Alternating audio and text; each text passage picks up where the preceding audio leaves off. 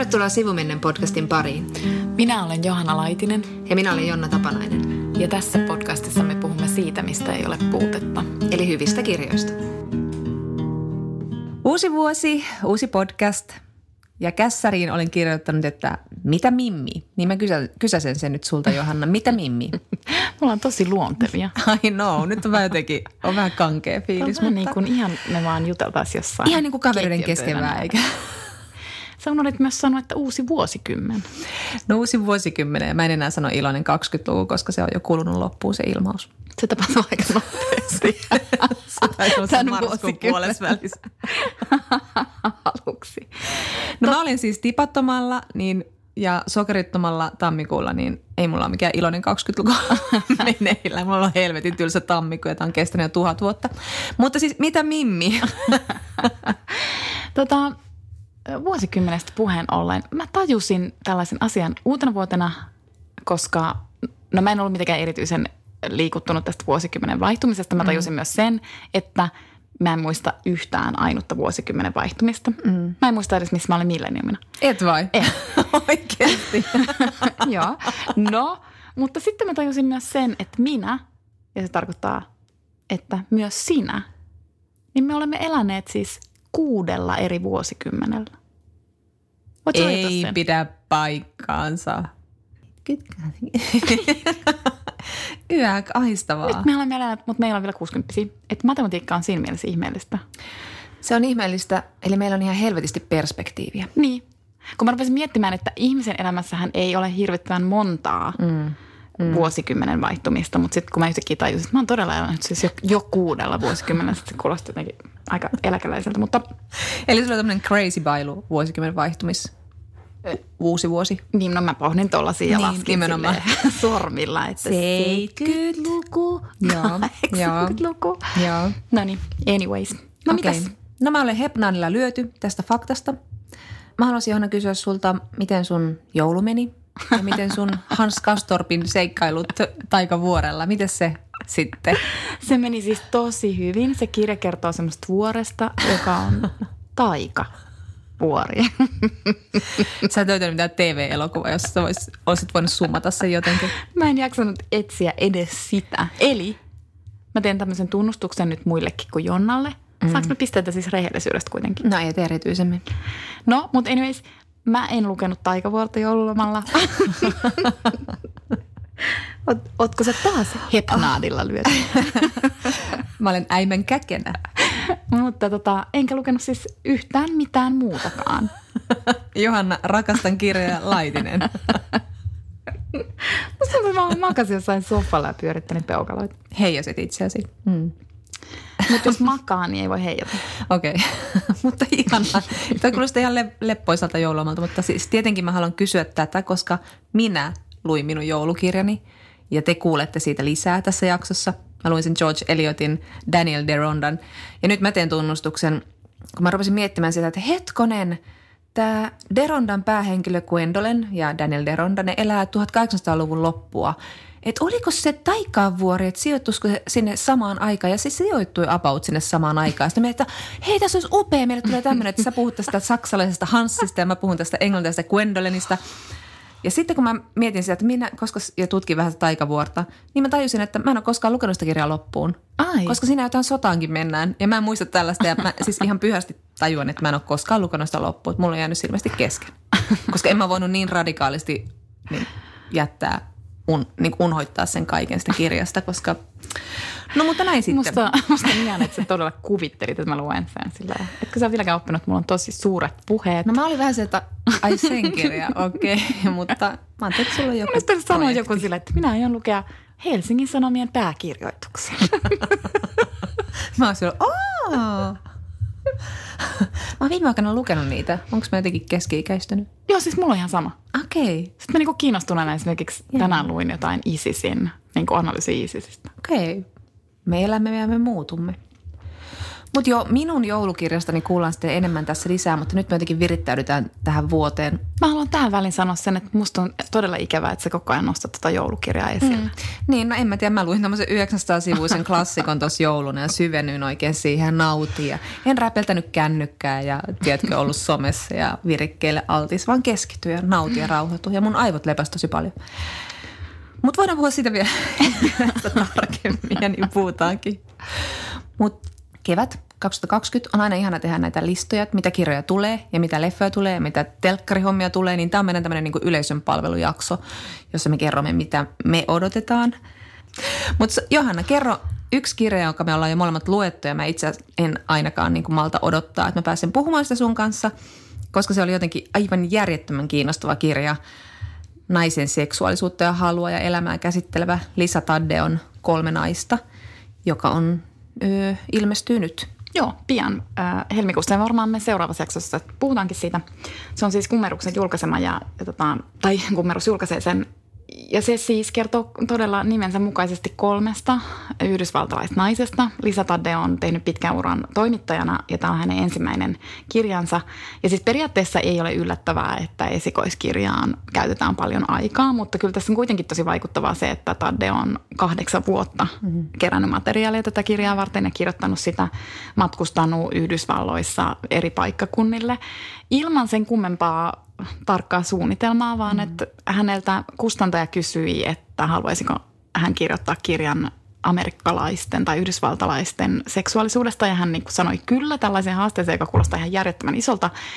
Öm, ja sitten hän niin kuin mat- ryhtyi keräämään sitä materiaalia ja tosissaan vähän niin kuin randomistikin laittoi jotain lehti-ilmoituksia tai jollain paikkakunnalla jätti jonkun lapun jonnekin kaupan tuulikaappiin. Okay, että joo, hän joo. etsii niin kuin haastateltavia ja sitten tavallaan tietysti ymmärtää tuommoisen kirjan myötä, että, että sitten sen täytyy olla niin kuin näitä hyvin henkilövetoinen, että sun pitää vaan löytää ne oikeat tyypit. Sä et voi löytää niin kuin kattavaa kuvaa Yhdysvalloista, vaan että täytyy olla jotkut kohteet, jotka sitten on valmiita kertomaan itsestään tosi paljon, koska seksuaalisuus ja halut ja himot on kuitenkin niin arka aihe. Mm.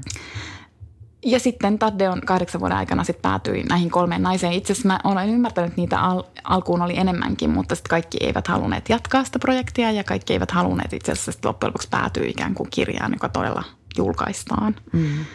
Ja alkuun Taddeo siis halusi kirjoittaa myös miehistä, mutta sitten kun hän haastatteli miehiä, niin hän vaan totesi, että, että naiset, naisista saa niin kuin enemmän irti, että naiset jotenkin niin kuin puhuu enemmän seksuaalisuudesta.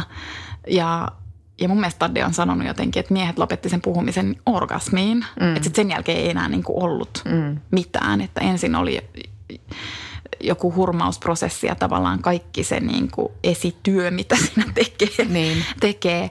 Mutta sitten sen jälkeen yhtäkkiä se puhe loppui ja sen takia taas niin kuin naiset puhui myös sen orgasmin jälkeen. Joo. Mutta tästä siis enemmän yllättävän pitkä horina tästä tuli jo nyt. Niin, niin mutta se kyllä kiinnosti ihan hulluna. Sitten meillä on muutenkin niin kuin itse asiassa useitakin kirjoja juuri Yhdysvalloista, mm, niin joita on. me odotamme innoissamme.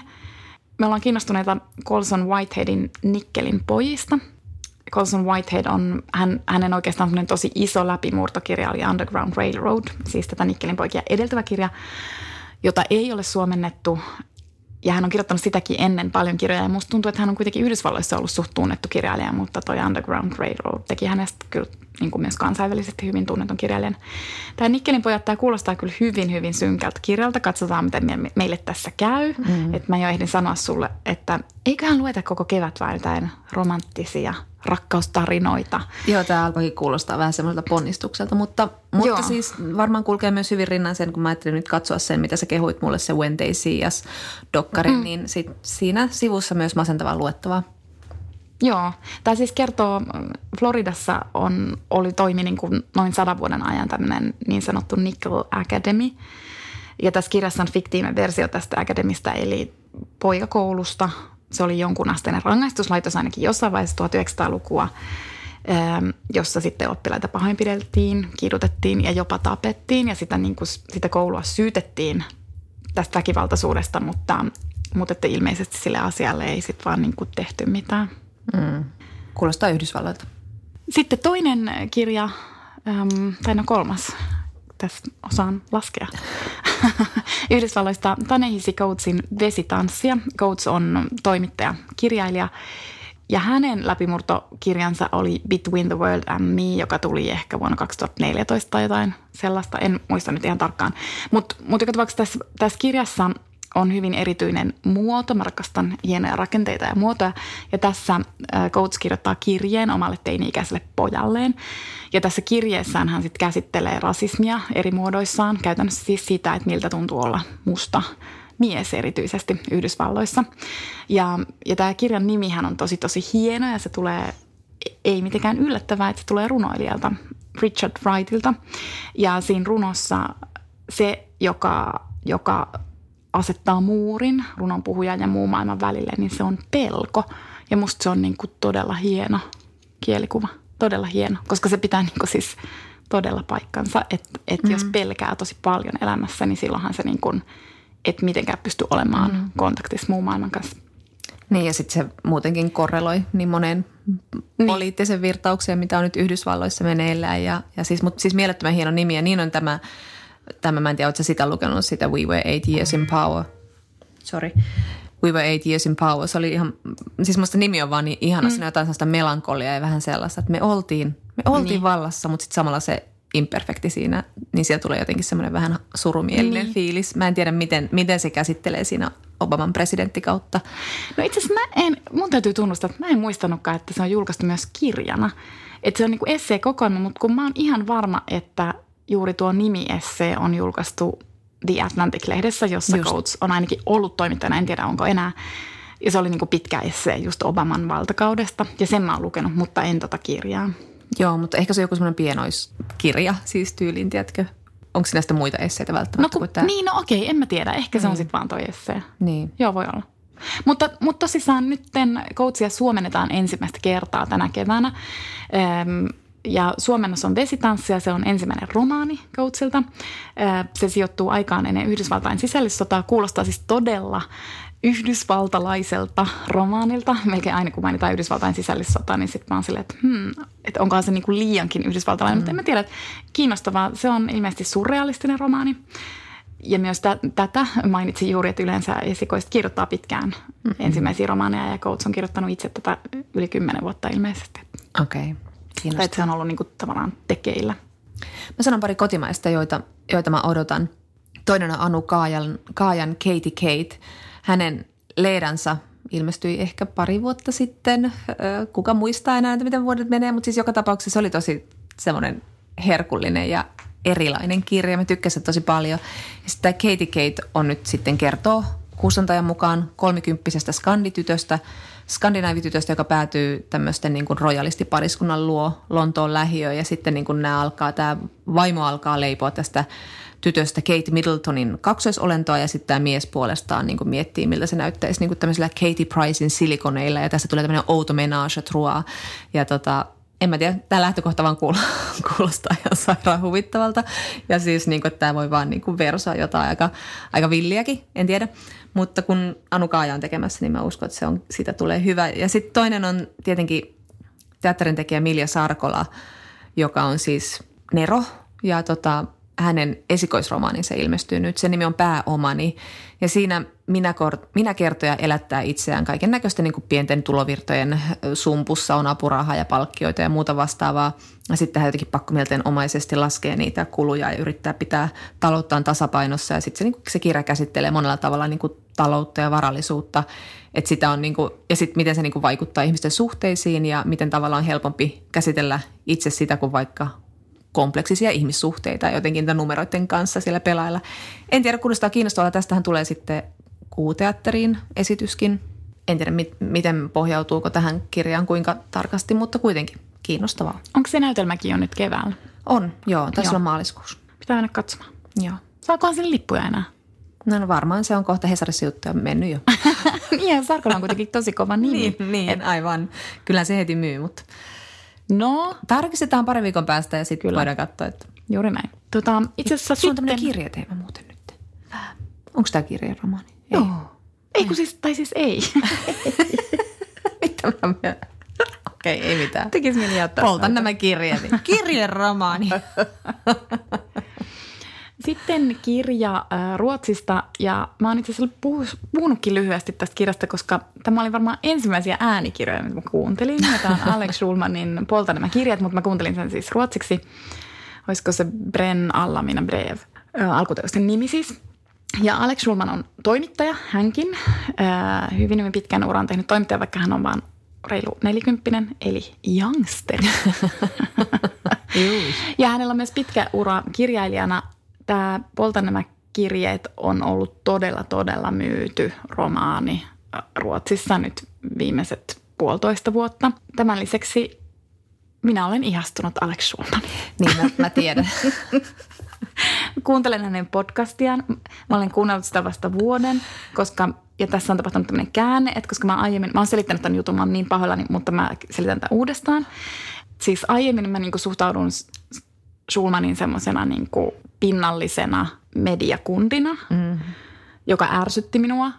No sitten mä rupesin, mä en tiedä miksi mä rupesin kuuntelemaan sitä podcastia, mutta hän kuitenkin pitää sitä todella hyvän ystävänsä Sigge Eklundin kanssa – ja siis se on ihan järjettömän hyvä se podcast, koska ne niin kuin, No, ne tekee media-analyysiä ja ne käsittelee myös kaikkia kulttuurin tuotteita ja ne jotenkin niin käsittelee niitä tosi rohkealla tavalla. Mm. Että mä en ole läheskään aina samaa mieltä niiden tulkinnoista tai teorioista. Ne on välillä vähän niin kuin hepposia, mutta mä jotenkin ihailen sitä, että ne niin kuin uskaltaa tehdä sitä. Että ne niin kuin tavallaan, että ne jotenkin niin kuin seuraa jotain semmoista aika ohuttakin tulkinnallista lankaa ja sitten ne niin kuin puhuu siitä. Ja yeah. siinä on ihanaa se, että ne on tosi hyviä ystäviä, ne kuuntelee hyvin tarkasti toisiaan ja jotenkin mm. niin kuin, ne kunnioittaa ihan valtavasti. Että niitä välillä on niin, niin ihan niin. selkeästi rakkautta ja niin, se on niin. Niin kuin tosi makeata. Ja no, mehän on kaivattu näitä tämmöisiä niin kuin miesten ystävyyksien tällaista niin kuin, että sen näkemistä ja sit siihen jotenkin jollain lailla perehtymistä, niin. että se perustuisi just keskustelulle ja, ja semmoiselle rakkaudelle, niin toihan kuulostaa tosi niin, tavallaan virkistävältä. Se on tosi virkistävää. Ja sitten yksi myös virkistävä asia on se, että koska mä ihan oikeasti olen sitä mieltä, että ruotsalaisilla ei ole yhtä hyvä kollektiivinen huumorinta kuin suomalaisilla, mm-hmm. mutta tämä Alex ja Sigge, ne on siis oikeasti todella hauskoja. Ja tämänkin mä oon sanonut varmaan monesti sinulle, mm-hmm. mahdollisesti myös tässä podcastissa. Mm-hmm. Olen taas pahoillani, mutta kun ne on niin kuin, niillä on ihan siis – niillä on mahtava absurdi huumorintaju ja musta on aika harvinaista ruotsalaisille. No niin, anyway. Tämä kirja kertoo, tämä on siis romaani, vaikka tämäkin niinku pohjaa tosi tapahtumiin. Eli tämä alkaa siitä, että tämä romaanin päähenkilö Alex miettii, että miksi hän saa semmoisia todella niinku, oikeastaan raivokohtauksia siis nykyperheessään. Ja sitten hän haluaa ruveta selvittämään sitä niin kuin omasta suusta, että hän rupeaa miettimään, että hmm, hän erityisesti miettii vuotta 1989 ja niin kuin hänen isovanhempiaan ja, ja ja sitä vuotta, jolla hän vietti aikaa isovanhempiensa kanssa ja hän mietti, että, että heidän välillään oli jotain ihmeellistä kireyttä. Ja sitten hän mietti, että tuleeko se hänen niin kuin suvustaan se hänen niin kuin, niin kuin jotenkin hallitsemattomat vihan tunteensa.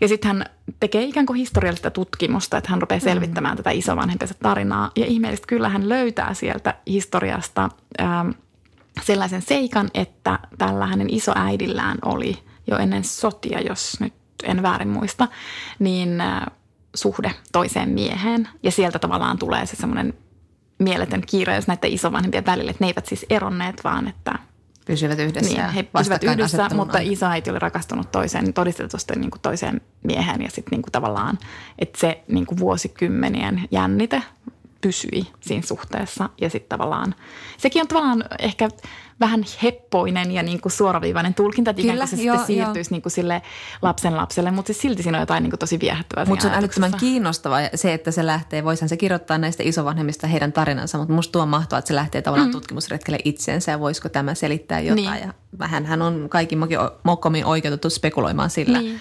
Mutta se tulee nyt suomeksi keväällä ja tämä on toinen suomennettu kirja mun mielestä tuolta Schumanilta. Niin, eli sun poikakaverilta.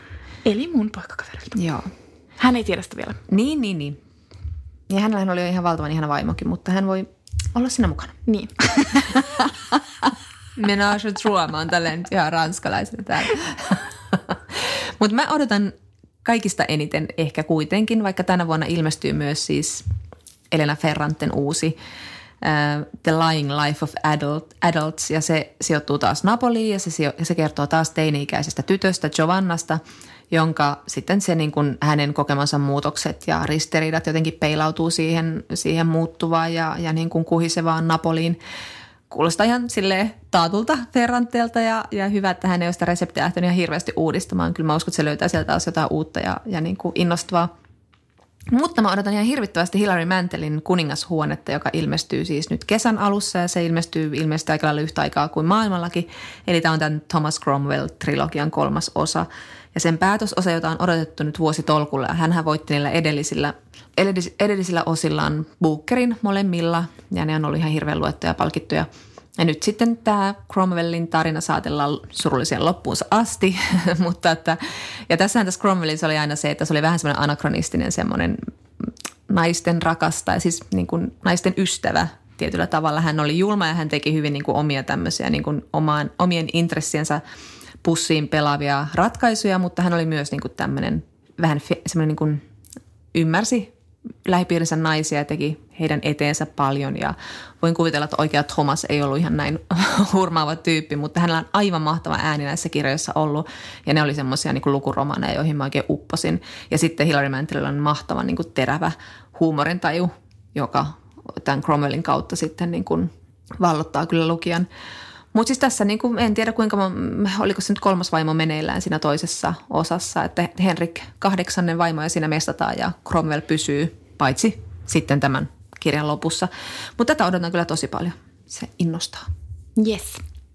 Mutta sitten puhutaan taas telkkaristakin, mm-hmm. koska nyt tulee taas, sehän on ollut yksi viime vuosikymmenen ilmiö, että televisio on alkanut tarttua tosi hanakasti kirja, kirjoihin, menestyskirjoihin. Ne tietenkin nämä kaikki tyttö, sitä ja tätä ja tuota ää, kirjat, mutta siis kaikki muihinkin on tullut varmaan yksi tämmöinen kaikkien rakastama oli tämä Liane Moriartyn, voitko kertoa nyt sen sarjan? Big Little Lies. Niin. Eli yksi tämmöinen, ja just niin kuin säkin oot sanonut tässä, ollaan sanottu, että Reese Witherspoon on, tar- on alkanut tämmöiseksi niin kuin TV- tai kirjasarjojen TV-tuottajaksi. Ja hän jatkaa sitä.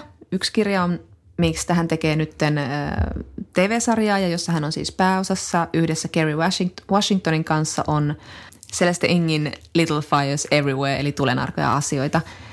Ja se on varmaan se vaikuttaa ihan mahtavalta. Se Joo. tulee siis huluun, mutta mä en tiedä mistä se sitten, tiedät sä yhtään mihin se tulee. Niin en, mäkään en itse tiedä. Mä oon nähnyt trailerin siitä ja se oli, tota, se oli hieno, mutta mä toivon, että se tulisi HBOon. Niin. Katsotaan. Niin, toivotaan.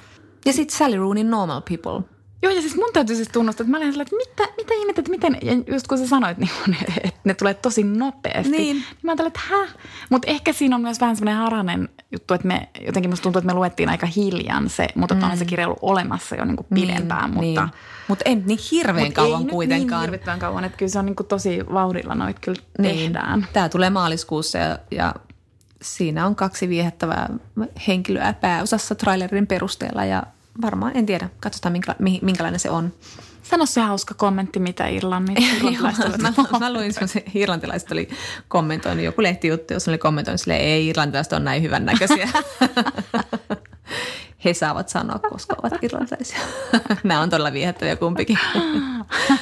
Mutta sitten pakko sanoa, mä olin näistä kahdesta jotenkin ihan hirveän riemuissani, kun nyt myöskin 2010-luvun ilmiö oli tämä, että tehtiin naisversioita leffoista, kuten Ocean's Eleven ja Ghostbusters – niin nyt sitten on tämmöisiä vähän niin, kuin ver, äh, niin sanotusti värisokeita leffahankkeita ja sitten tätä samaa jatkuu, että laitetaan nainen miehen asemaan, kuten Nick Hombin tähän uskollinen äänentoistoromaaniin perustuva se tosi, mä tykkäsin tosi paljon siitä leffasta, jossa oli siis John Cusack, oli tämä Rob, levynörtti.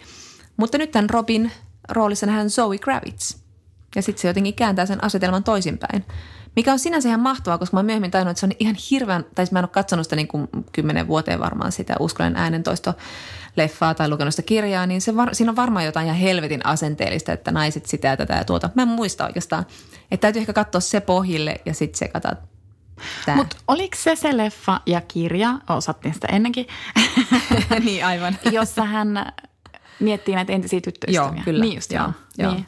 Sitten mä en ole niin aina ihan varma, että mitä mieltä mä oon noista niin tosta suorasta ikään kuin kään, käänteisestä asetelmasta, että miten se sitten mä en ihan tiedä, että mitä mieltä mä oon siitä. Aivan, vähän tietysti haluaisi nähdä originellimpia tarinoita niin. sille, että, mutta sitten toisaalta niin kuin, näissä on jotain sellaista, kun nämäkin on ollut tämmöisiä ikonisia, joku Ghostbusters. Niin. Mutta se on mahtavaa, että mennä vähän sorkkimaan sille, että mitäs tuosta no näin. Niin, ja siitä mä ehkä niin ihan tykkäsin, mutta niin, niin. tavallaan, että, mutta en mä tiedä, ehkä sekin on ihan, siis tavallaan, kun tavallaan siinä kirjassa ja siinä leffassa on nerokas asetelma, että mm. sä oikeasti rupeat miettimään sun eksiä, niin kyllähän niin. se on niin kuin nerokasta. Niin onhan se niin kuin ihan, ihan tälleen universaalia, mutta mustassa on se makeinta, että kun tämä oli niin sieltä tavalla jätkäleffa, että tämä sijoittui siihen, siihen levykauppaan ja sitten siellä ne levynörtit ja sitten sen niin kuin moni kundi, joka katsoi sitä, niin jakoi sen maailman ihan hirveästi, jotta niin kuin tavallaan samastui siihen mm. hirveästi siihen keskusteluun.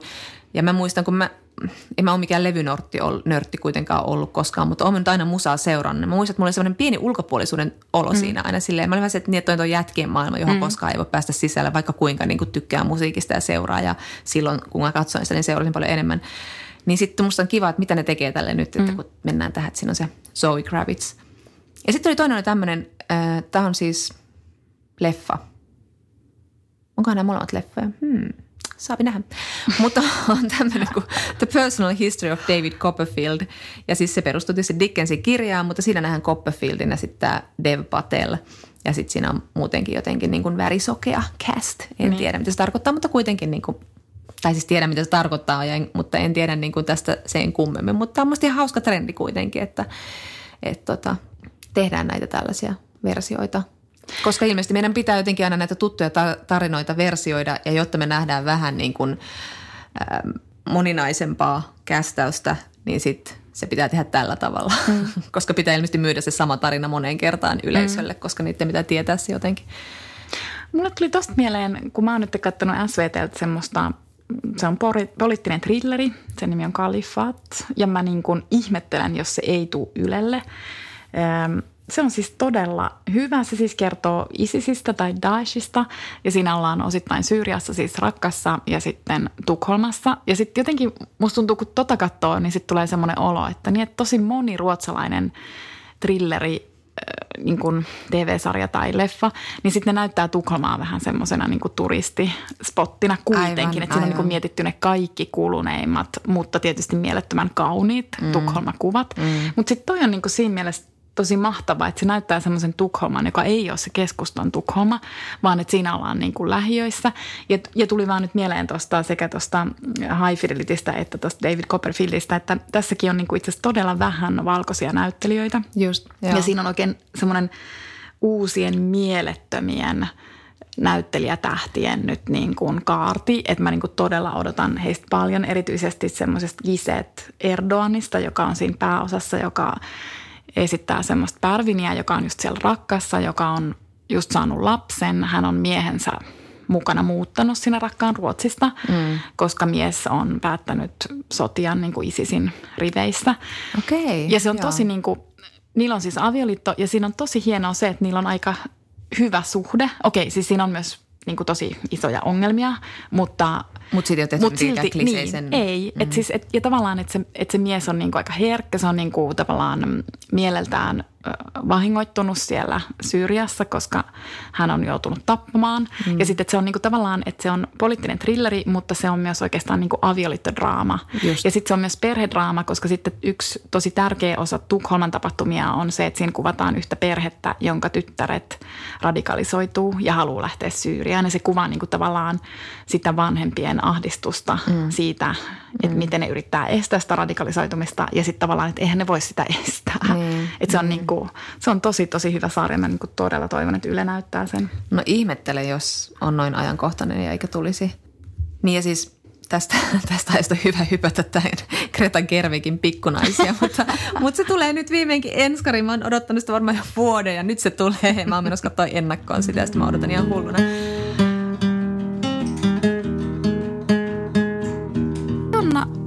sä jotain joululomalla? Mä luin semmoisen 900-sivuisen kirjallisuuden klassikon, koska rakastan kirjallisuutta. ja tämä teki mulle kyllä ihan hyvää, koska jouluna oli kuitenkin rajatusti aina välillä vapaa-aikaa, niin sitten aina kun mulla oli vapaa-aikaa, niin mä luin ja mä keskityin, koska oli pakko, että mä ehdin lukea tämän. tämä on paksu. Ja se teki hyvää mulle. Mä en räpeltänyt sitä kännykkää ihan oikeasti. Okei, voit leikata tuonkin pois. No joo. Mä jätän sen tuohon. Niin, ymmärtää, miten ärsyttävä ihminen I, I know. Mutta mä pidän sinulle tämmöisen miniluennon tästä kirjasta. Bear with me. Olen pelkkänä korvana. Mutta tästä kannattaa siis puhua. Ja mä siis lämpimästi lämpimästi suosittelen tätä kirjaa, koska tämä oli ihan mielettömän hieno lukukokemus. George Eliotista nyt sanon tietenkin ihan muutaman sanan sen verran, että viime vuonna tuli kuluneeksi 200 vuotta hänen syntymästään ja tämä on tämän Alice Martinin tämmöinen mielettömän hulppea käännöstyö. Alun perin ilmestyi siis 1876 ja, ja nyt sitten saatu suomeksi. Ja, oikea, ja oikealta nimeltään hän George Eliot on nimeltään Marian Evans ja hänen tunnetuin romaaninsa on Middlemarch, joka on mun yksi top 10 listalla oleva kirja. Se on aivan mahtava. Ja muita kuuluisia on tämä Myllyjoen rannalla. Ja George Eliotin maineesta kertoo se, että, että hänen ensimmäinen ehkä tai toinen romaaninsa Silas Marner ää, ilmestyi suomeksi jo vuonna 1869 – ja nyt mä olen heti epäillä itseen, että voiko se tosiaan olla, oltiin, osattiinko meillä jo lukea, oliko meillä kirjapainoa taitoa silloin. Niin ja muutenkin mä mietin, että oliko silloin siis kustantamoja vielä 1860-luvulla. Mutta voihan se olla joku oma, oma kustantamo. se ilmestyi kolmen vuoden ajan lehdissä jatkokertomuksena. Mutta siis George Eliot oli minusta kiinnostava persona, että hän oli kuitenkin niin kuin uskalsi elää myös tämmöistä niin kuin oman näköistä elämäänsä, että hän – antautui kirjailijan uralle ja eli sitten yhdessä miehen kanssa, joka oli naimisissa tahoillaan, mutta miehen vaimo sitten eli tahoillaan taas omassa uudessa suhteessa. Ja tämä tietenkin tuona aikana eristi hänet tämmöistä seurapiireistä. Hän olisi voinut olla hyvin juhlittu ihminen, mutta tämä skandalöisi suhde sitten niin kuin eristi hänet ja hänelle vain tämmöinen hyvin pieni piiri tämmöisiä luotettuja ystäviä. Mutta tästä kirjasta tämä alkaa hienosti. Tässä on hieno avaus – ja tämä jotenkin vie tämän kirjan teemoihin heti. Tässä on ihana Gwendolyn Hartlett, kaksikymppinen, kaunis, rakastettavan, niin kuin tämmöinen omahyväinen, itseriittoinen, suosittu, pinnallinen, mutta myös hirvittävän hauska ja nokkela nuori nainen. Ja hän on tämmöisessä niin kuin pokeripöydässä ja pelaa sille innon kiihko silmissään pokeria. Ja sitten hän tota, hänen kiinnittää huomiota tällainen tumma komea mies Daniel Deronda – ja tässä tietysti on niin kuin tämmöiset alkuasetelmat aivan ihanalle rakkausromaanille, mutta koska tämä on George Eliot, niin tämä ei mene ihan niin kuin luulisi. Tämä on ennen kaikkea tämän Gwendolinin kehityskertomus, mutta sitten tämä on myöskin Daniel Derondan tämmöisen niin kuin oman henkisen tien ja elämän tarkoituksen etsimisen kuvaus. Ne menee siinä rinnan ja, ja tämä on aika ankara tätä Gwendolinia kohtaa, joka niin kuin kuitenkin mun mielestä syyllistyy vain semmoisen nuoruuden, nuoruuden itseriittoisuuteen. Ja hän kuitenkin aika nopeasti alkaa etsiä tapaa elää jotenkin niin kuin moraalisemmin ja oikeamielisemmin. Hänen niin kuin elämänsä tulevat vastoinkäymiset johdattaa hänet tällaiselle polulle ja hän näkee Daniel Derondassa semmoisen miehen, joka voi opastaa häntä niille poluille. Hän ihailee tätä Danielia ihan niin kuin suunnattomasti, kun he sitten alkavat tutustua. Ja tämä Daniel Deronda, niin hänet kuvataan siis semmoisella niin oikein rakastuneella katseella. Hän on ennen kaikkea todella hyvän näköinen. Se tuodaan, plussaa. plussaa, se tuodaan esille tosi monta kertaa. Yksi ko- kohtaus on semmoinen, että Daniel tulee Italiasta ihanasti päivettyneenä ja posket hehkuja ja silmät paistaa. Ja sitten hän on epätyypillisesti itselleen valinnut tämmöisen valkoisen asun, ja se valkoinen pukee ihan valtavan upeasti hänen, hänen tota, tummia piirteitään. Ja tässä oikein niin kuin herkutellaan tällä. Da, mutta Daniel on myös erittäin hyveellinen, ehkä niin kuin vähän liiankin hyveellinen. Et kaikin tavoin tämmöinen niin kuin hyvin, hyvin tota, upea, täydellinen sankari, kun sitten taas kaikki virheet on kasattu Gwendolinin niskoille. ja sitten se on kolmantena tärkeänä henkilönä, joka kuvaa tämän kirjan teemaa tämmöinen mystikko, juutalainen oppinut, oppinut kuin Mordekai, joka sitten niin kuin sysää tämän Derondan tälle polulle, jossa hän etsii niin kuin uskosta elämänsä tarkoitusta.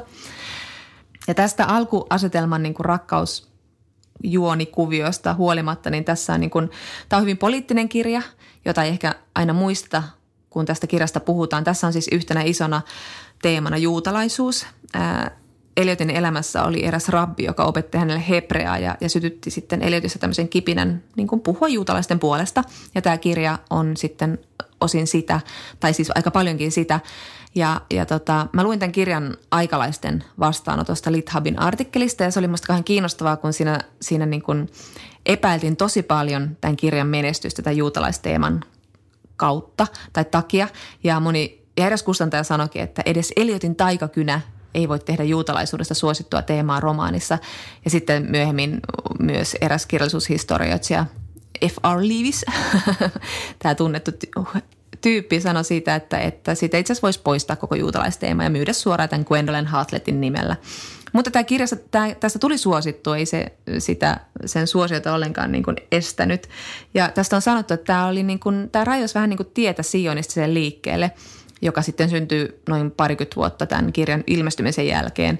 Ja sitten taas Israelin valtio perustettiin vielä sen noin 50 vuotta tämän ilmestymisen jälkeen – Tämä oli siis hyvin vaikutusvaltainen romaani monella tavalla mm, sionistisen liikkeen edustajat, edustajille. Tämä oli tärkeä kirja ja siis kun puhutaan sionistisen liikkeestä, niin puhutaan just semmoisesta, mitä se oli silloin alun perin. Ei tällaista niin nykyistä tämmöistä militanttia ja uskonnollisuuteen perustuvaa tämmöistä nationalismia, vaan, vaan niin kuin mitä Israelin valtio nyt harjoittaa. Ja niin kuin mä luin, musta oli kiinnostavaa, kun tänään oli just Hesarissa tästä Hanna Arendin elämäkerrasta ja siinä hän kertoi, kuinka hän ja moni muukin haaveili sitä, että itse asiassa tästä tulisi tämmöinen niin juutalaisten ja arabien tämmöinen niin kuin liittovaltio, jos he eläisivät niin yhteisin oikeuksin tuolla Palestiinassa, mikä nyt sitten ihan mennyt ihan sillä tavalla, kun suunniteltiin. Mutta tätä kirjaa olisi tosi vaikea niin kuin ajatella edes ilman tätä juutalaisteemaa, koska se niin kuin myös symboloi sitä, sitä korkeamman tarkoituksen ja henkisyyden etsimistä, mikä niin kuin tässä, ja niin kuin moraalin kehittämistä, mitä nämä molemmat nuoret tässä etsii.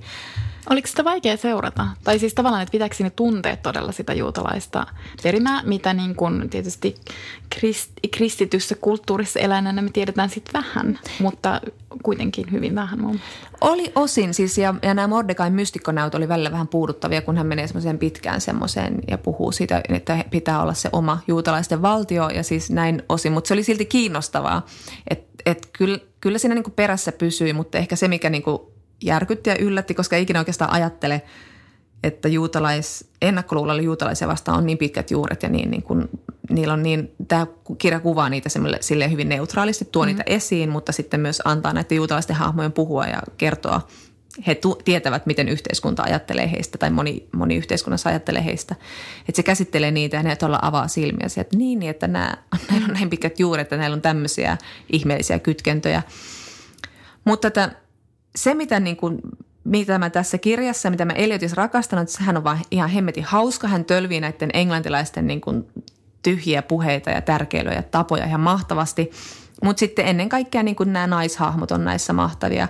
Että just tämä Gwendolyn tässä niin kuin itsenäisyydessään ja, ja sitten tässä on myös Daniel de Rondan äiti, joka on sitten antanut Daniel de Rondan kasvatettavaksi toiseen perheeseen, koska hän on itse halunnut omistautua taiteelle – ja, ja hän halusi etsiä niin kuin vapautta orjuudestaan. Ja hän sanoi, että hän ei ole kuin muut naiset tai, hän, naiset, tai hän ainakin uskaltaa sanoa, mitä muut naiset ei uskalla sanoa, että hän niin kuin haluaa tehdä muuta kuin olla äiti tai vaimo, vaan niin kuin toteuttaa taidettaan.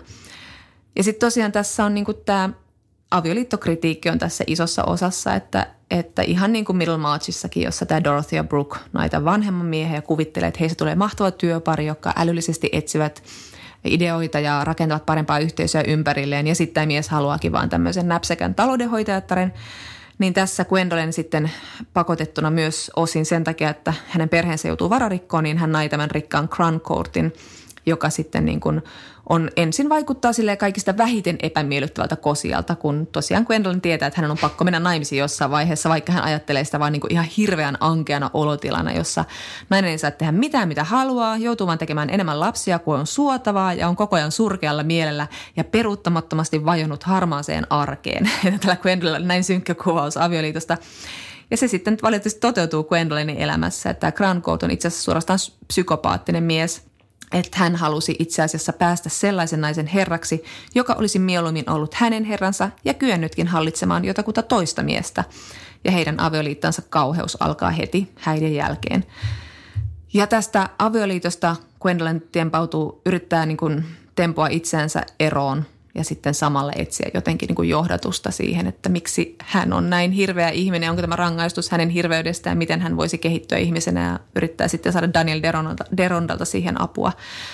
Eli tämä on tämmöinen hyvin monitahoinen ja hyvin psykologinen romaani ja tässä on miljoona muutakin tosi hienoa hahmoa, mutta kaikin puoli ihan kauhean antoisa romaani ja, ja just niin kuin, kyllähän tämä pituus myös kertoo sen, että sitten siihen uppoaa ja niihin mm. ihmisiin uppoaa ja sitten kun se loppuu, niin tuntuu tosi haikealta – vaikka myös vähän helpottavalta.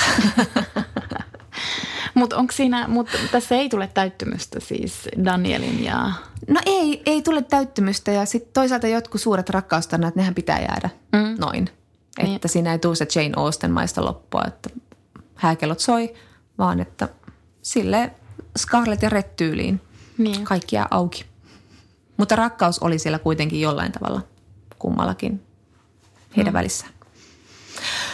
Ja miten tämä Daniel sitten löytää tämän elämän tarkoituksen? Minua kiinnostaa tämä nyt valtavasti. No hän lähtee Mä tässä muistiinpanoja. Hän lähtee nyt sitten, hän lähtee tutkimaan niin kuin syventymään juutalaisuuteen enemmän. Aha. Ja sitten hän löytää tämmöisen oikein ihanan, kauniin, hyveellisen, täydellisen juutalaistytön ja rakastuu tähän ja menee naimisiin hänen kanssaan. Ja, ja onko y- hänen avioliittonsa sitten onnellinen? Sitä ei sitten kuvata. Se jää vähän niin kuin se okay. ei ole niin kiinnostavassa asiassa tapahtuvassa loppupuolella. Daniel Deronda ymmärtää, että hän on itse juutalainen, joten hän voi mennä naisiin tämän juutalaisen tytön kanssa, jonka hän on löytänyt erään joen penkalta ja pelastanut.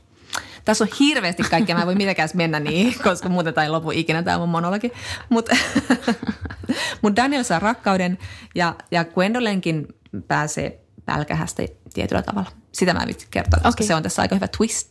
Okay, okay. se tuo tapahtuu siellä sivulla 850, sitten kun luet ensi vuonna. Joo, katsellaan sitten myöhemmin. Mutta tota, mutta Johan, ootko sä kuitenkin jotain lukenut kirjoja, jos ei se nyt jouluna tapahtunut, niin... Se ei tapahtunut jouluna, mutta tänä vuonna minä olen lukenut yhden kirjan, tai siis töissä nyt toki siis enemmänkin, mutta yhden kirjan vapaa-ajalla. Ja tämä mun lukemani kirja on Antti Röngän ja Petri Tammisen Silloin tällöin onnellinen, joka itse asiassa on kummeruksen julkaisema kirja, mutta tämä ei liity mitenkään minun työhöni, vaan minä luin tämän ihan vain omaksi ilokseni. Joo, ja tuosta on tullut ihan hirveästi kauhean niin kuin, kehuvia kommentteja Instassa ja, ja somessa ja muuallakin, niin kuin, ja ne yhteishaastattelut on tullut kauhean kiinnostavia, että mua, mä kanssa olla lukea, että jos lainaksi, niin kiitti. Saat lainaksi, kuten tiedät ja kuten moni kuulija tietää, meillä on siis tapana ainakin mulla käännellä näitä sivun kulmia aina kiinnostavassa kohdassa. Ja tässä kirjassa niitä tuli aika niin paljon. todella, todella paljon. Oikeastaan sen verran, että Petri Tamminen, tai molemmat kirjan kirjoittajat ovat kirjailijoita. Petri Tammisella on pitkä kirjailijaura. Hän on kirjan isä ja sitten Antti Rönkä on kirjan poika ja itse asiassa ovat myös tämän kirjan ulkopuolella isä ja poika. Tämä on kirjeenvaihtoromaani. Antti Rönkä kirjoitti esikoisromaaninsa viime syksynä Jalat ilmassa. Se käsitteli koulukiusaamista.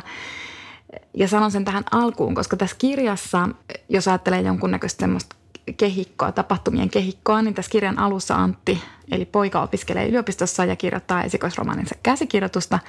Ja sitten tämän kirjan aikana hän saa kustannussopimuksen. Hän joutuu myös sairaalaan, josta hän itse asiassa kirjoittaa myös tuossa esikoisromaanissaan.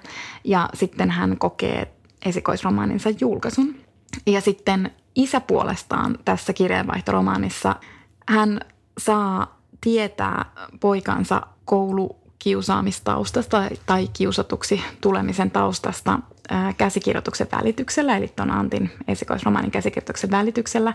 Sitten hän ei oikein pysty ottamaan sitä ihan vastaan, mutta lopulta joutuu sitten vastaanottamaan sen tiedon ja sen painavuuden pahimmalla, pahimmalla mahdollisella tavalla. Tässä kirjassa tämä isä sitten pyytää myös pojaltaan anteeksi muun muassa. Jotenkin tätä lukiessa mä ajattelen, että tämän kirjan, vaikka tässä on niin kaksi kertojaa ja siinä mielessä kaksi päähenkilöä, mutta jotenkin mä ajattelen, että se selkeämpi päähenkilö on kuitenkin Antti. Ja mä ajattelen, että niinhän se usein on. Mm, mm. niin kun lapset ovat vanhempiensa päähenkilöitä ihan eri tavalla kuin mitä vanhemmat sitten ovat lastensa päähenkilöitä. Tai että vanhemmat eivät ole lastensa päähenkilöitä. Me ei oikeastaan niin kuin hirvittävästi tiedetä mm.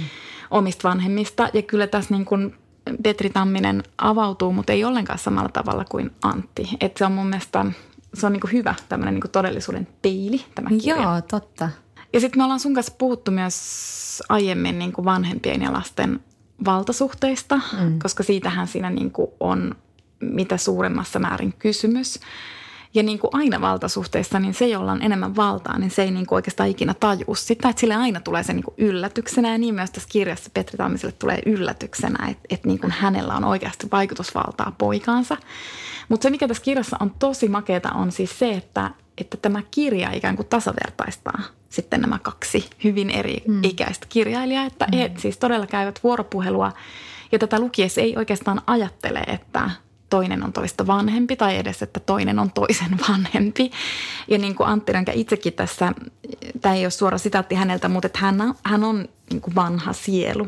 Että hän jotenkin ajattelee, että hän on aina ollut ikään kuin aikuinen tai hän on aina ollut niin kuin vanha.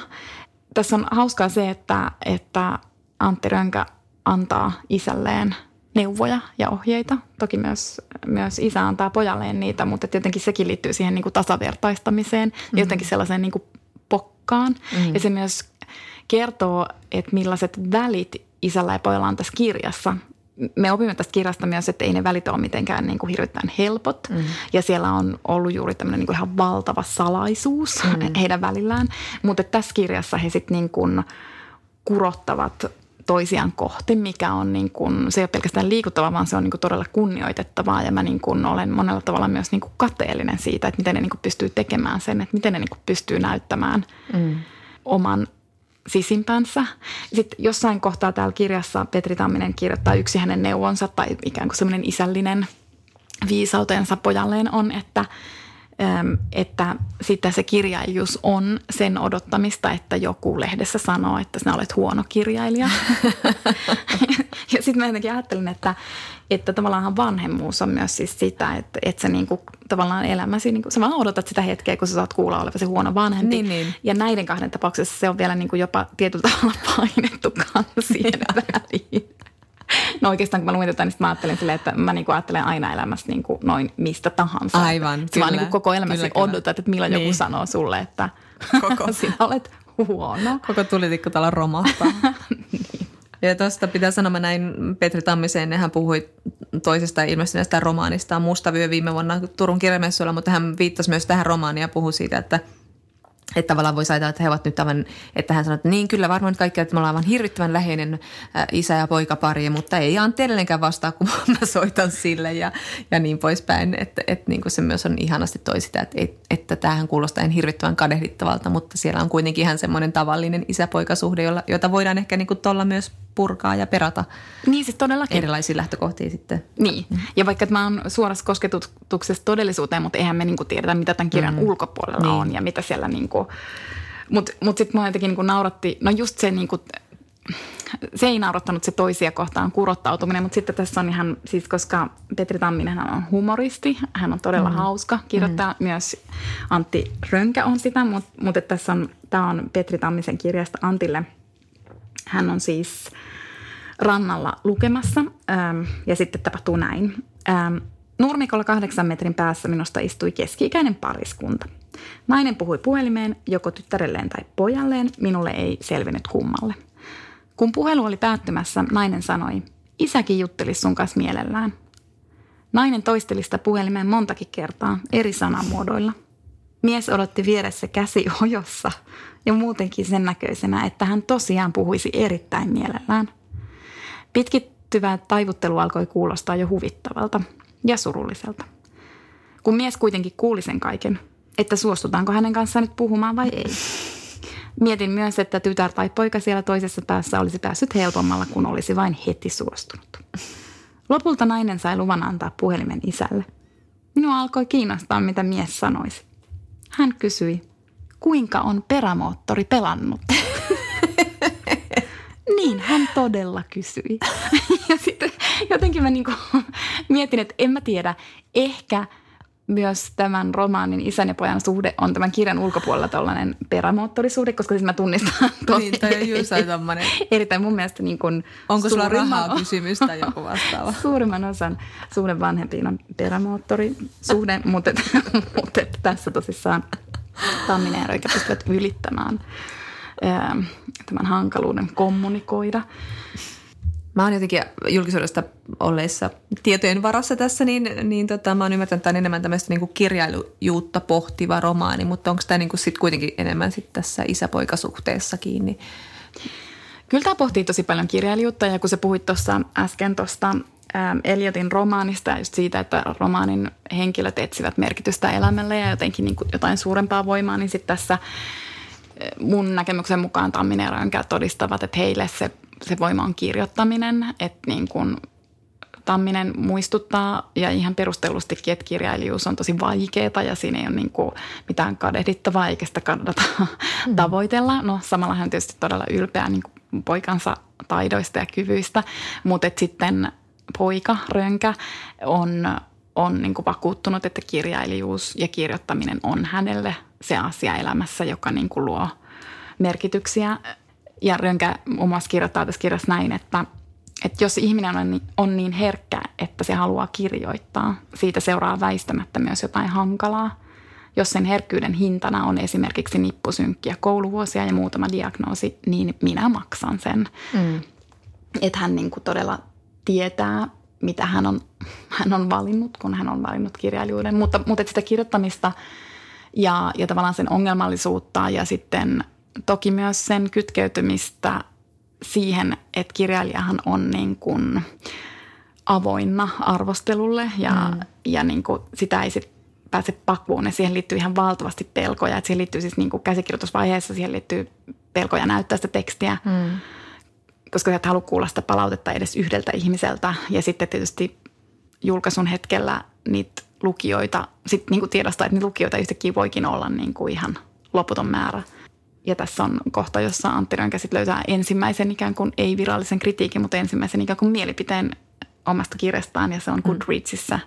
Ja, ja sitten siellä on joku tyyppi, joka on silleen, öö, en oikein tiedä, mitä mieltä olen tästä. Siis jotain niin todella latteaa, mutta, et, mutta et siinä sitten sit niin törmää todella siihen, että niin. kuka tahansa voi sit niin kuin kertoa niin. mielipiteen niin. kirjastasi. Ja erityisesti nykyaikana se mielipide on niin kuin todella saatavilla, se on helposti löydettävissä. Kyllä, ja kaikilla on sellainen. Mutta että se, mistä tämä myös kertoo tosi paljon, on itse asiassa, no kuten sanottua, pelot, mutta tässä tapauksessa pelot liittyy myös ahdistuneisuuteen. Eli, eli Antti Rönkä kirjoittaa, ihan siis suoraankin sanoo tässä kirjassa, että hänellä on yleinen ahdistuneisuushäiriö ja tässä mm. selkeästi niin kuin ymmärtää, että hänellä on myös niin kuin sosiaalista ahdistuneisuutta, että, että sitaatti häneltä, ää, koen niin suurta riittämättömyyttä ja olen niin ahdistunut ja peloissani, että se luokitellaan sairaudeksi. Ja siitä tässä, t- tässä on niin kuin paljon kysymys. Kirjan isä joutuu myös, molemmat kokevat valtavasti häpeää. Mm Molemmat ovat häpeä ihmisiä, mutta myös syyllisyyttä ja tässä tavallaan niin kuin isä pohtii myös sitä, että onko hän siirtänyt ikään kuin omaa häpeäänsä sitten tälle omalle lapselleen, että kuinka paljon hänessä on niin kuin syyllisyyttä siitä, mitä hänen pojalleen on sitten mm. tapahtunut. Ei ole ehkä yllätys, että, että Rönkä arvostaa Knauskoodia ja lukee paljon Knauskoodia. Ja mä en itse asiassa muistanut tätä Knauskood-sitaattia, mutta, mutta Knauskood kirjoittaa taisteluni sarjassa ja sitä on siterattu tässä kirjassa niin, että ihmisten kanssa oli se ongelma, että he olivat liian herkkiä. Mm. Ja sillä knausko ikään kuin, niin kuin tarkoittaa sitä, että miksi me niin kuin vatvotaan, että mm. miksi ihminen on niin, kuin niin heikko, mm. että, se niin kuin, että jos sille tapahtuu jotain kamalaa lapsuudessa, niin miksi se vaan niin kuin voi jumalauta päästä siitä yli. Ja mä itse tunnistan sen ajatuksen, koska mä niin kuin itsekin mietin – että sit istuu jossain terapiassa ja sitten pyörittää niinku aivan siis samoja jotain ajatuskeloja koko ajan. Ja sitten niinku miettii, että miten ihminen voi olla samaan aikaan hirveän sitkeä, mutta sitten kuitenkin niinku mieleltään todella heikko. Mm. Et en mäkään niinku pääse jostain asioista niinku ikinä yli. Mm. Mulle tulee tuosta mieleen Katri Saarikivi sanoi, jossa että sä olit lukenut – kuunnellut podcastia tekoälystä ja sitten siinä puhuttiin, että miksi tekoäly niin kuin voi voittaa shakissa, että miten se, niin kuin, kun se näkee sen ratkaisujen puun, kun se niitä, niitä haaroja lähtee joka paikkaan ja sitten se yksi ratkaisu vie tavallaan siihen voittoon ja niin poispäin, että miten se osaa valita sieltä sen oikean oksan tai linjan, jota kulkea. Sitten siinä vain sanottiin, että semmoinen tekoälytuntija sanoi, että – kone ei ajattele yhtäkään turhaa ajatusta. Eli se ei niin kuin vahvasti, että miten käy sitten, vaan se niin kuin lähtee, että mikä on loogisin siirto niin, tässä nyt ja sitä kohti mennään ja sittenhän seuraava siirto. niin kuin, tämä oli myös sitten mind-blowing ajatus, että niinpä kaikki, kaikki ongelmat joutuu siihen, että me vatvotaan aivan turhia ajatuksia. Mä haluan olla tekoäly. Niin, no sä et ole. mutta se on tosi vapauttava. Mutta mut sitten tästä kirjasta tulee myös niinku tosi hyvin, niinku, itsehän kärsin myös ahdistuneisuudesta, varmasti ehkä keskimääräistä suuremmasta. Olen tässä niinku nelikymppisenä ymmärtänyt tämmöisen valtavan mm. askeleen tehnyt itsetuntemuksessa. No niin, No pieni ivallinen sävy saattoi niin, taas piti sitten, taas piti sitten mutta, mutta tässä kirjassa on niin mahtavaa myös se, niin kuin, se just, että, että oli se sitten niin kuin se tavallaan mielen sairaus tai heikkous tai miksi ikinä sitä sit puhukaan, että oli se nyt vaikka sitä ahdistuneisuutta tai jotain muuta, mutta se on niin tosi kiinnostavaa myös, että ihmistähän kokee myös syyllisyyttä siitä, miten he suhtautuvat siihen omaan mm. niin kuin heikkoon pisteeseensä. Että sitten se niin ahdistut tavallaan lisää siitä, että kun sä ootkin jotenkin heikko ja sitten ahdistuu lisää siitä, että vatvoo jotain asioita ja, niin kuin, ja sitten sit, sit se kierre vaan niin kuin lisääntyy. Joo. Ja se on semmoista niin kuin itse itseruoskintaa. Mm. Mutta toisaalta tässä on myös tosi paljon, niin kuin, että ei tämä ole mitenkään missään syövereissä niin kuin kieriskelevä kirja. Että tässä on myös tosi paljon armollisuutta ja jotenkin mä niin kuin mietin, että miten hurja kokemus vanhemmalle on ymmärtää, mm. niin kuin, että oma lapsi on kokenut jotain ihan todella kauheaa. Mm. Ja, sit, ja sitten, että, että kuten sanonkin, että totta kai sitten isä tässä kirjassa kokee syyllisyyttä siitä, että miten hän ei ole esimerkiksi huomannut mm. öm, sitä, että hänen lastaan kiusataan. Mutta sitten hän myös kirjoittaa tässä, tässä niin, että hän sanoo, että totta kai meidän olisi pitänyt havaita. Entä keneltä minä osaisin vaatia parempaa havaitsemista tällä kokemuksellani. Mm, että se on niin tavallaan niin. tosi hyvin sanottu siis silleen, että no, it mm. is what it is. Mm. Että jos sä et silloin havainnut, mm. jos sä et halunnut havaita tai sä et vaan yksinkertaisesti pystynyt havaitsemaan tai sä et vaan havainnut, niin sit sä et niin kuin havainnut. Niin. et, ehkä sä silti yritit parhaasi tai ehkä, et en mä tiedä, mutta et joku, joku niin kuin tosi armollinen ajatus siinä, mm. siinä on. Ja, ja jotenkin tota, tämä on sillä tavalla kiinnostava kirja. Täällä on yksi kohta, jota mun on pakko vielä etsiä se hetkinen. Tässä on siis tilanne, jossa, jossa tota, Antin äiti sanoo isälle, että, tai kysyy isältä, että, tota, että onkohan sinulla ylikorostunut vaikutus Anttiin? Tarkkaileeko hän sinun hyväksyntääsi erityisen valppaasti? Ja sitten Tamminen kirjoittaa, että ihmettelen hänen kysymystään kahdesta syystä. Ihmettelen ensinnäkin sitä, että hän kysyy näin itsestään selvää asiaa. Ja toiseksi sitä, että se kysymys ei ole tullut minulle mieleen, vaikka se on itsestäänselvyys. Tämä on siis täynnä tämmöisiä niin kuin tosi mm. mahtavia ajatuksia ja itse asiassa aika itsestäänselviä ajatuksia. Tämäkin niin. hän on itsestäänselvä niin. ajatus. Ja jotenkin mä ajattelin tätä lukiessa ja kun mä törmäsin tähän kohtaan, niin mä olin silleen, että tämä, oli niin kuin, tämä on niin kuin avain mulle tähän kirjaan. Mm. Että tässä, tässä monen ajatuksen kohdalla mä, niin kuin, mä tein juuri samaa hämmästelyä. Että mä olin silleen, että tämä on siis itsestäänselvä ajatus, mutta mä en ole ajatellut tätä itsestäänselvää ajatusta. Ja sitten tässä on esimerkiksi, ja tämä on niinku ihan tosi, tämä on tosi hassu sitaatti, ja tämäkin itse liittyy Knauskoodiin, koska Tamminen lukee myös Knauskoodia tässä. Tämä on siis sitaatti nyt Knauskoodilta, ja se kuuluu näin. Viimeiseksi ennen lähtöäni katselin valokuva-albumia seurassani hevoshomeopaatti, jolla oli syvään uurettu kaulaaukko. Ja Tamminen kirjoittaa, että nauroin ääneen yöllä olohuoneessa – minua kylläkin naurattaa aina, kun hevonen mainitaan. ja mun mielestä tämä on itse asia, joka on todella itsestäänselvä, koska siis minuakin naurattaa aina, kun hevonen mainitaan. Tuleeko sellainen iloinen olo? Niin. Hyvä fiilis. Musta on niin tosi... Miksi mua naurattaa? En mä tiedä. Tammisen teoria, sillä oli joku, mä en nyt muista tarkkaan sitä sitaattia tässä, mutta sillä oli joku tuttava joskus kauan, kauanmuinen sanoi, että se hevonen on jotenkin niin hölmö sana tai jotain. Okei. Okay. Mun hevoshomeopaatti, se naurattaa kyllä. no, mutta niin, se tietysti naurattaa, se on totta. Tota, saanko ton kirjan nyt heti lainaa? Kyllä, sen saat tämän. Kiitos. Kiva, että sä oot laittanut sen koiran korville mua varten. no, Mut niitä siis, on niin kuin joka sivulla. Että... No joo. Mutta mä haluan sanoa vielä toisen, mä voin nyt johdattaa tästä toisen viisauden, jonka kanssa me voidaan lähteä tästä tilanteesta. Eli koneäly tai tekoäly ajattelee myös ne itsestäänselvät ajatukset. Ah. Hän ei tee niitä turhia ajatuksia. Aivan, niin. totta. Ole enemmän kuin tekoäly, Johanna. Niin. Okei, okay. teen parhaani. Mutta ensi kerralla me puhutaan siis Lisa Taddeon kolmesta naisesta. Kyllä. Yes. Moi moi. Moi moi.